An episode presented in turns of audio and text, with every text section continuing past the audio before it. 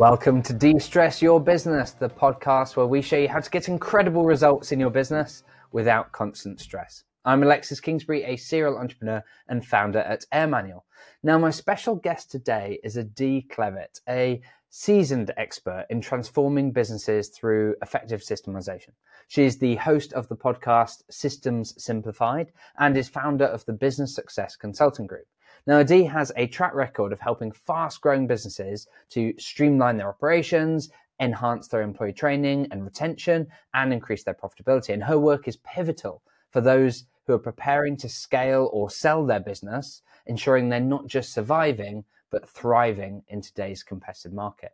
So, in this episode, we're going to uncover the hidden challenges that businesses face without the proper systems.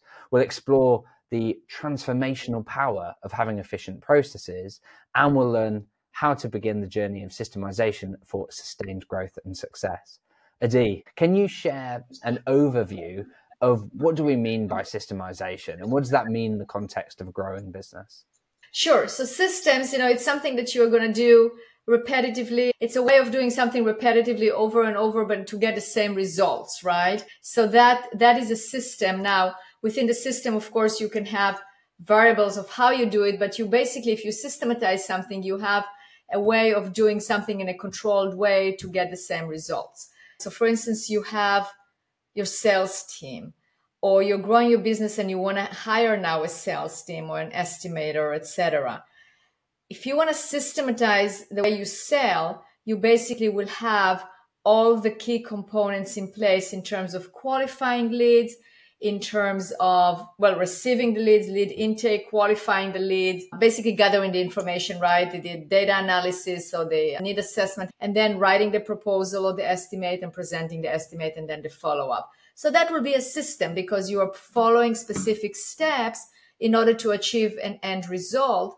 Now, it's not like you're going to follow out the script every single time, right? You're going to have the freedom of talking to the person in front of you because if you have somebody who is more concerned about different things, you're going to talk to them about those things. And somebody that say, yeah, let's go. So you sign them up.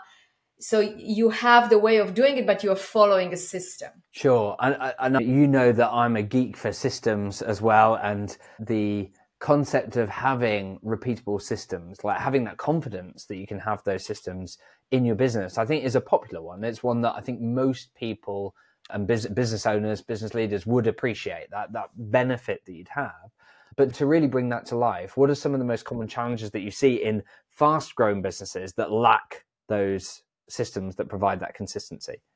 In businesses that are fast, that are growing fast and changing, the challenge is how do I capture the changing processes? Because it's not, maybe it's not something as concrete or as solid as a business and doesn't have a lot of changes. So one of the challenges is how do I keep up with the changes and make sure that I communicate the changes.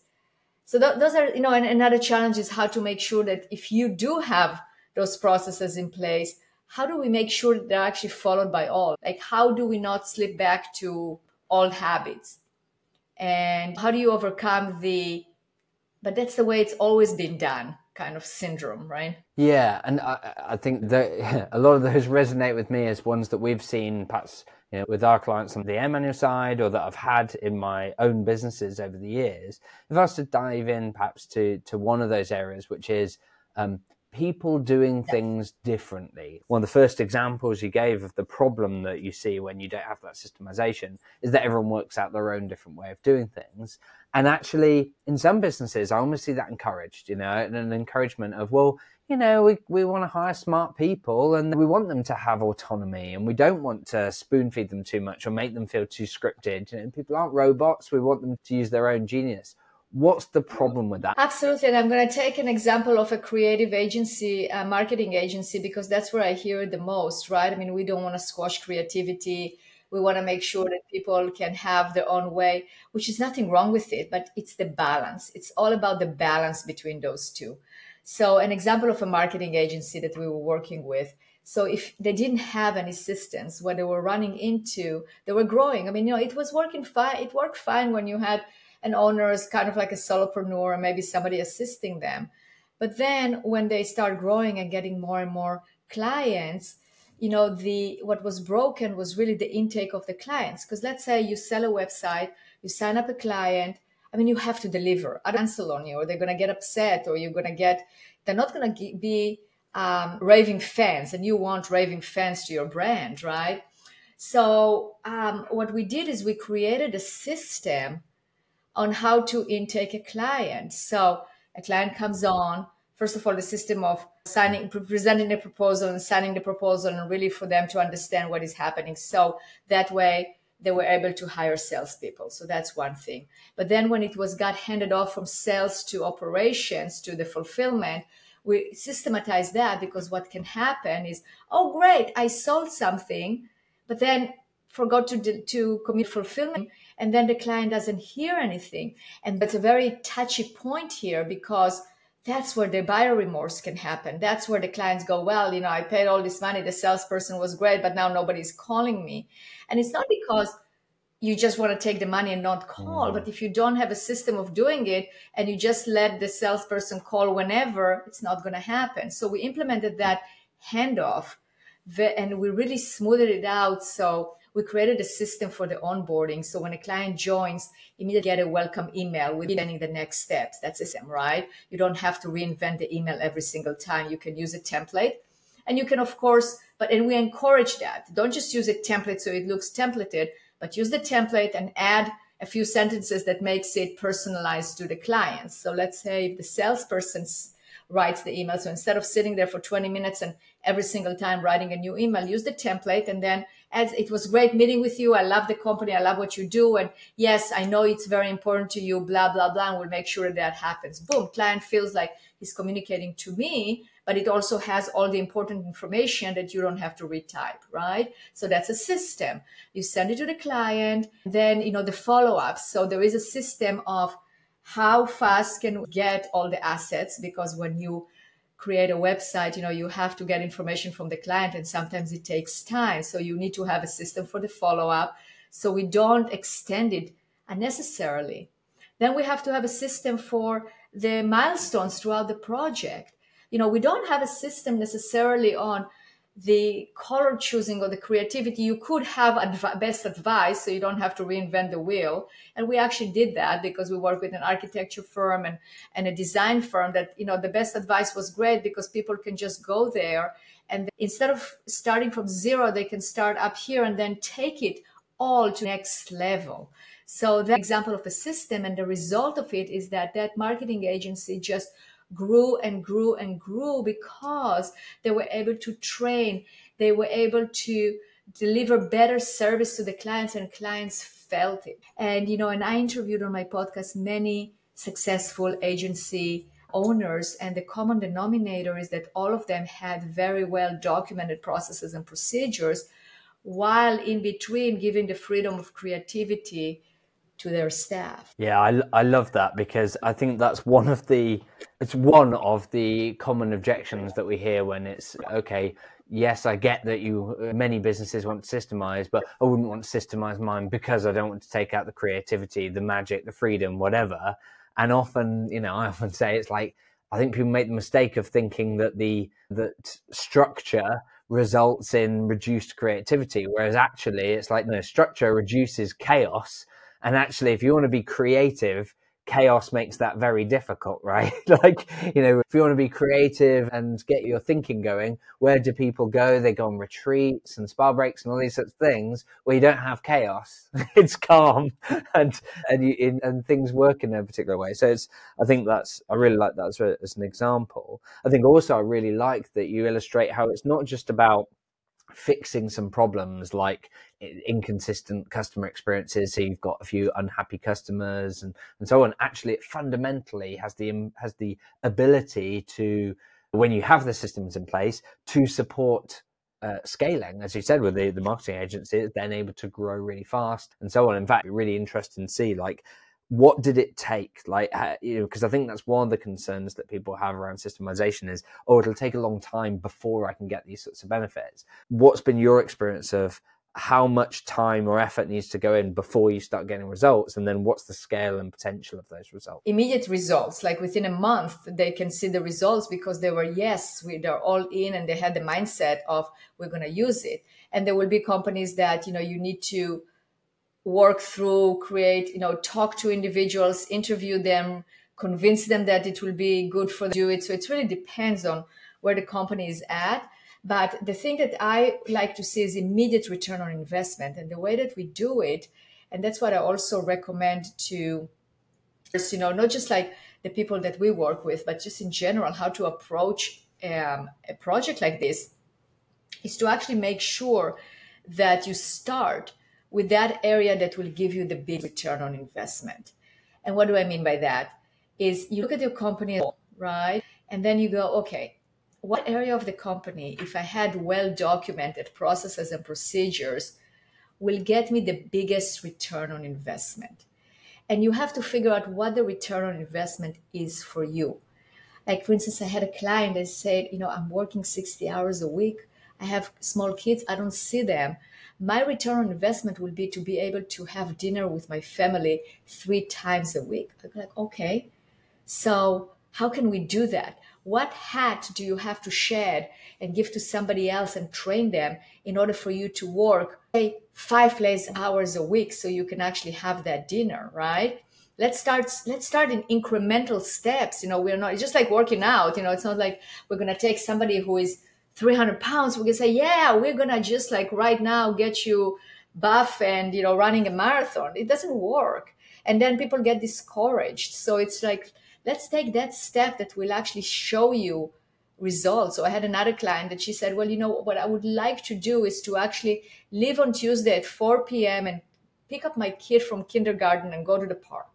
I really like that. I love the fact that even when we're talking about what's the return investment, it's not just about the business scaling faster, making more money. In some cases, it's time with family members and so on.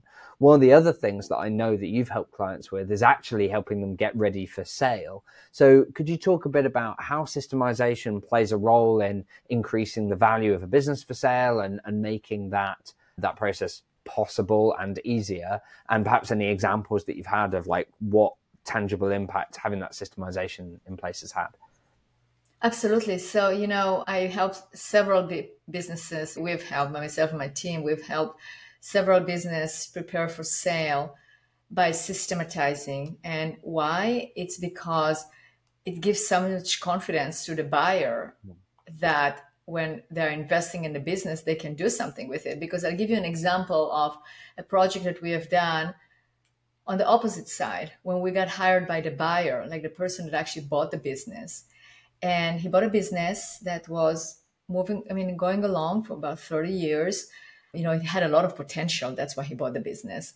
And there was an employee there that, you know, basically she was working there. She worked there probably from the beginning.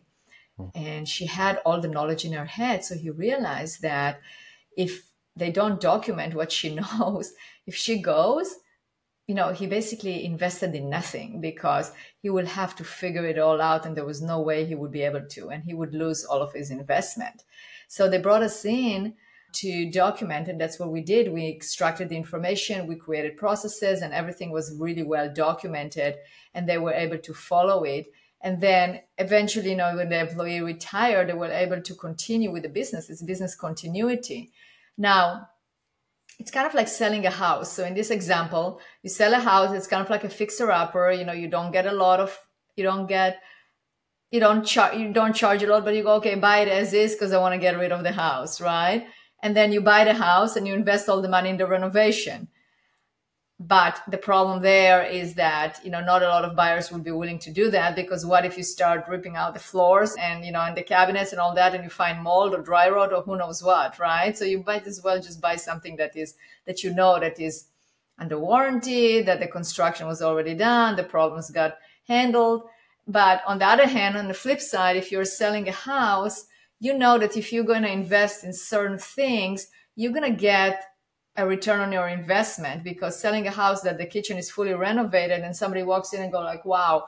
So maybe it costs you $30,000 to renovate the kitchen, but you got another $100,000 in the sale price because it's what you know it gives you the confidence it gives you like you know it's ready to move in.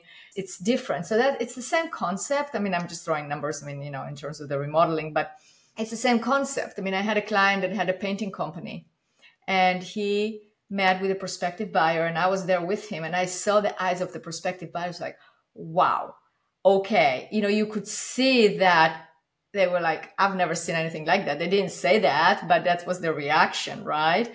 Or another company that just sold you know a retail company. We documented everything their marketing. We documented their campaigns. We documented the how to train employees. I mean it was huge and then they got definitely i mean they the price that they sold the company for definitely exponentially grew because of the well documented processes and procedures because it's you know like why do people buy franchises they buy franchise. I mean, there are different reasons, but one of the main reasons, and we work with several franchises, franchisors, right, to create the manuals, is that because it's a plug and play. You know, you just like you pay the money, yeah, you pay money for it. You don't start a business from scratch, but you are expecting a manual. You're expecting a marketing plan. You're expecting like, okay, it's you know how to do those things. It's been successful and what you need to do you can concentrate on being the operator or i mean obviously you need to run the business but let's say for instance if you are buying a carpet cleaning franchise because you work somewhere else as a carpet cleaner or you know how to clean carpets okay. Or you know installing blinds you know how to do that you know how to sell but you know the marketing part the hiring the employees you know the, how to keep the books all of that you know if you have it all well documented that's why you're buying the franchise. So it's the same concept. You're basically how can you sell a business without even getting the any transferring the knowledge? And you know another key thing is that i interview many entrepreneurs that sold the business and you know you probably can run a business sometimes you are tied into a contract to actually be now a consultant in your own business for several years sometimes why is that it's because they don't want to lose the knowledge, right? They tie you in there because, and you maybe not get the entire sell price because, you know, they want to make sure, the new owners want to make sure that they're actually investing in something that will continue. Now, imagine if you had everything documented and it's a great manual, that contract might go from two years to maybe three to six months because it's all documented. You, of course, want to make sure it's being passed correctly. So, yeah, I mean, it's not going to eliminate that completely, but it will be, if you've been asked questions, well, go and look at the manual, go look at the manual. Eventually they will say, oh, go look at the manual. It's all here. We don't need you anymore. We don't need you to pay you this big salary. Okay, you go. And then you have the freedom from your business. Yeah, I love that. And I think for a lot of people who are uh, either considering uh, selling their business or just want it to be in good shape uh, if they need or want to exit in future, or someone who's buying it. I think the um, the attractiveness of essentially reducing transition risk and therefore for the buyer reducing the risk that the business doesn't continue to to throw out decent cash flow or for the seller reducing the risk that they're going to need some kind of earnout or need to spend a long a long time in the business after sale which um, from people I know that have sold businesses can be incredibly painful and emotionally draining to have to spend time around a business that you've emotionally exited from and and perhaps aren't happy with how the new owners might run it right. and so yeah removing those sorts of things is incredibly attractive we've talked about how systemizing can have a huge impact on a, a business's ability to scale we've talked about how for the individual, for the business owner, for the leader, it can help free them from the business and help it, give them time with their family and so on. It can help them reduce the reliance of the business on them when it comes to a, a sale or an exit so that they're not having to be tied to it. And it has benefit for someone who's buying a business and wants to make sure that it's going to continue in future.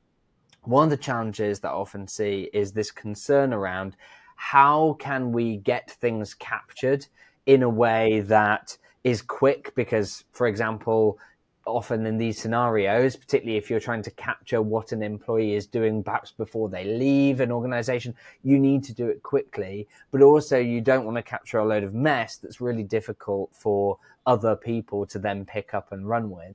How have you approached that? That's a great question. You know, one of the things that we always use is a process documentation platform. We got to. And you know, your platform Air Manuals is amazing. You know, I love the interface. I love how it's organized.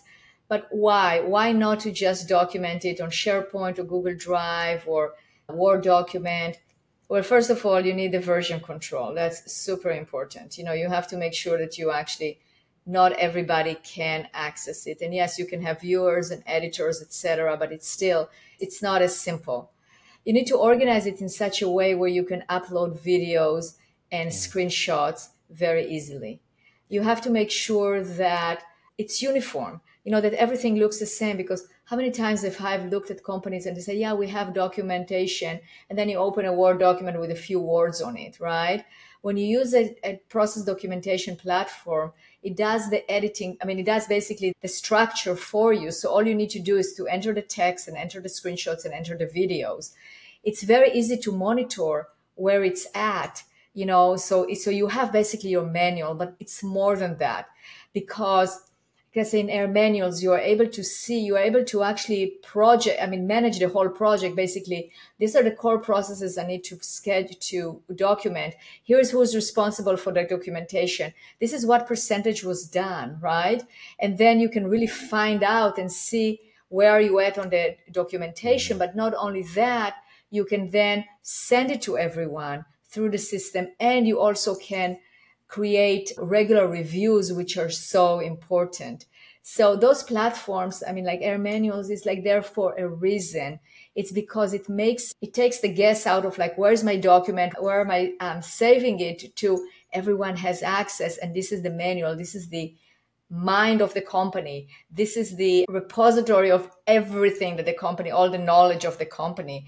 I mean, the knowledge of the company is so valuable. It's really, if you look at the asset of what the company is, you know, it's not the machines and the vehicles and the fleet and whatnot.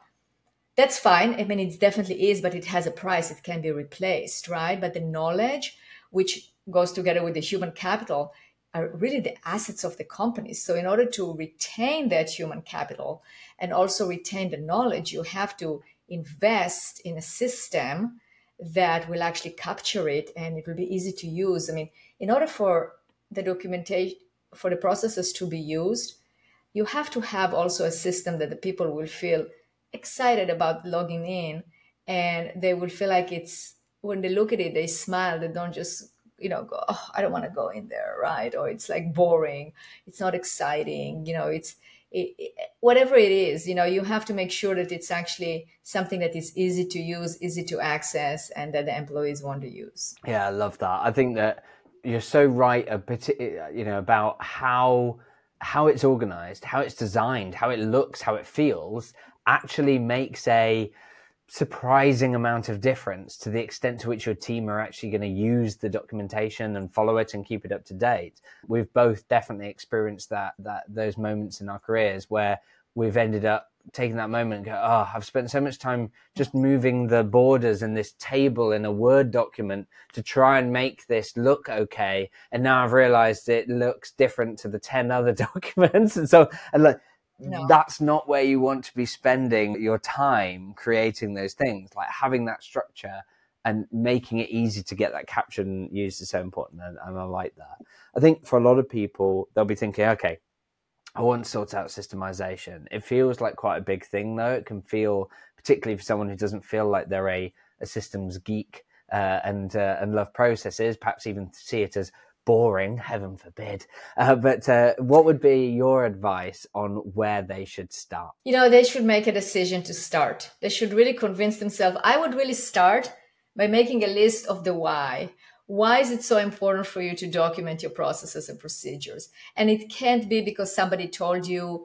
Um, it can be because you heard a podcast and, and you go, okay, well, now I'm, I'm supposed to. It's not going to carry you through. It's just think about you of exercising you know you can ask me where where would it be where would be the decision like what would be the first step in working out you know and staying fit?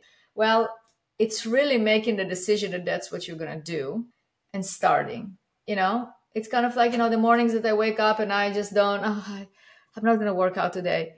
I work out almost every day right? But there will be those mornings that i'm just like oh no get on the bike come on let's do it you know and, and then you start doing it and then you do more and you do more and then you just get into it so you have to start but you have to make a decision and you have to get buy-in from your group. So if you are, you know, you have your employees, you know, you, there will be the oh processes are not needed. We, you know, it will it will you know, just like when we started a podcast, you know, it will tie us down. It's not creative enough, whatever they're saying, or it's, or we have to produce. We don't have time for processes. You know, you have to get the buy-in and you have to figure out why do you want to engage on this process, on this project of documenting processes. And I think if you have that, then you go into the area that will give you the biggest return on investment. Yeah, I, th- I think that's absolutely key. And I think the, as you say, focusing on the what's the why behind it, like what do you want from it? It reminds me of um, another uh, person that we interviewed on the podcast uh, a little while ago, Kirk Miller, where we were talking. His whole thing was around fitness and focusing on actually what's the positive outcomes that you're looking for, rather than focusing on all the negative things that you associate with exercise and so on.